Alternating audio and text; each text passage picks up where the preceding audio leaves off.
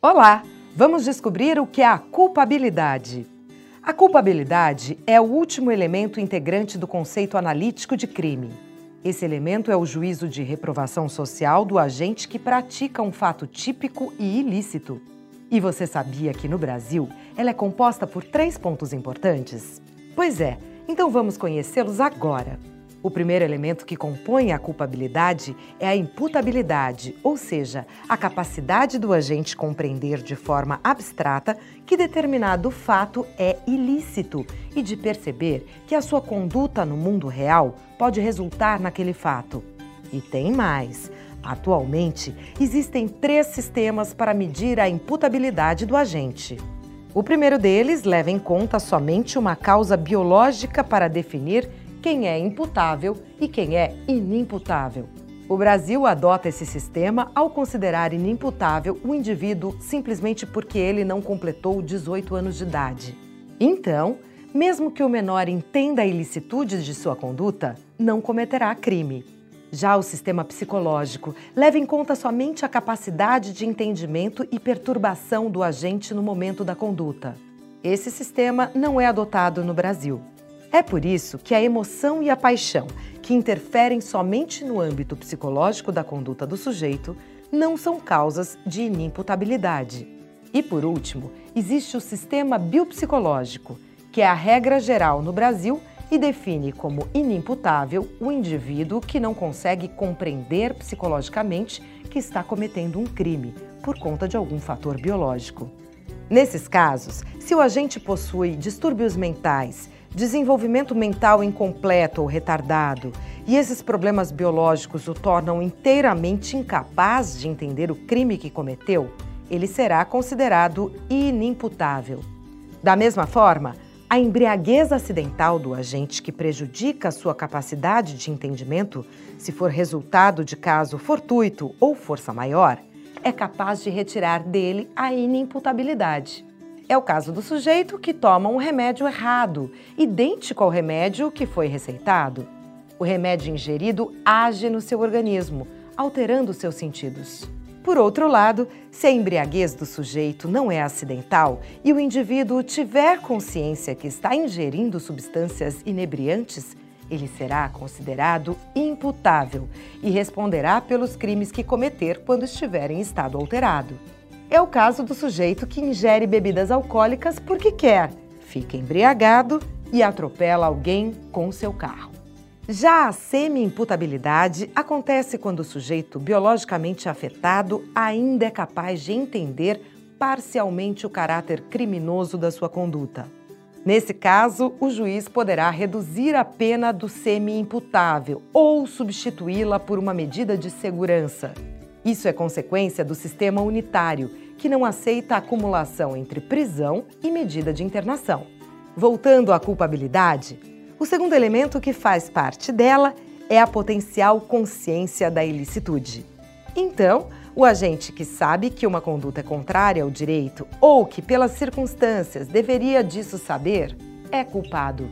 O Código Penal defende que o desconhecimento da lei não exclui a culpabilidade, se o agente sabe que a conduta é proibida. O erro de proibição exclui a potencial consciência da ilicitude, já que, nesse caso, o agente pensa que está praticando uma conduta permitida pelo direito, quando, na verdade, aquela conduta é proibida. É o caso do holandês que vem ao Brasil e traz maconha para uso pessoal, sem imaginar que isso seja proibido aqui, já que na Holanda esse consumo é permitido. O erro de proibição inevitável é aquele em que o agente, pelas circunstâncias, jamais poderia imaginar que a conduta que ele pratica é proibida. Nessa hipótese, o agente fica isento de pena, já que a sua culpabilidade estará excluída. Imagine o caso do holandês de que falamos antes, que vê outros brasileiros fumando maconha na praia e resolve fumar também. Já o erro de proibição evitável acontece quando era possível, nas circunstâncias do caso, o agente perceber que a conduta que ele pensava ser permitida era proibida. Nesse caso, há só uma redução de pena. Para exemplificar, imagine nessa hipótese o mesmo holandês que fuma na praia Só que nesse caso, em vez de brasileiros usuários, existem placas de advertência antidrogas no local. O último elemento da culpabilidade é a exigibilidade de conduta diversa. Para que uma conduta seja reprovável, deve ser exigível que o agente haja de forma diferente nas circunstâncias em que atuou.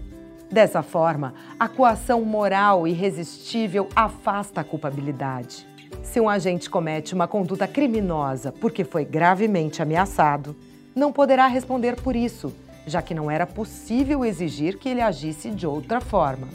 É o caso do gerente de banco que abre o cofre da agência porque está sendo ameaçado de morte pelos ladrões. A obediência hierárquica também afasta a exigibilidade de conduta diversa. Então, se um funcionário público atende uma ordem de um superior hierárquico e acaba praticando um fato típico e ilícito, não responderá pela sua ação. É importante pensar que a ordem superior não pode ser visivelmente ilegal. É o caso de um policial que prende um inocente por ordens do delegado. Existem tantas situações em que conduta do agente não pode ser prevista que seria impossível que a lei incluísse todas elas. Então, podem existir causas supralegais de inexigibilidade de conduta diversa. Como, por exemplo, o caso do empregador que deixa de recolher impostos para pagar e garantir o sustento de seus empregados e das respectivas famílias. Várias teorias da culpabilidade foram construídas ao longo do tempo para chegarmos ao conceito atual. A teoria psicológica é a primeira delas e defende que a culpabilidade é o vínculo psicológico entre o sujeito e o fato. Então, a imputabilidade era um simples pressuposto para a culpabilidade, sendo o dolo e a culpa os seus elementos.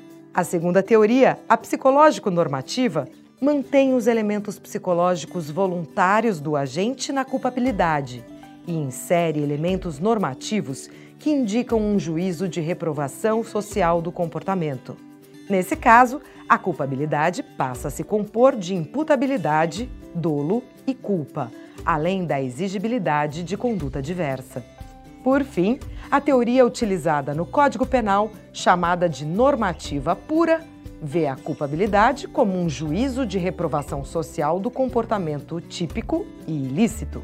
Dessa forma, os elementos dolo e culpa se deslocam para o fato típico e resta na culpabilidade a imputabilidade, a potencial consciência da ilicitude e a exigibilidade de conduta diversa.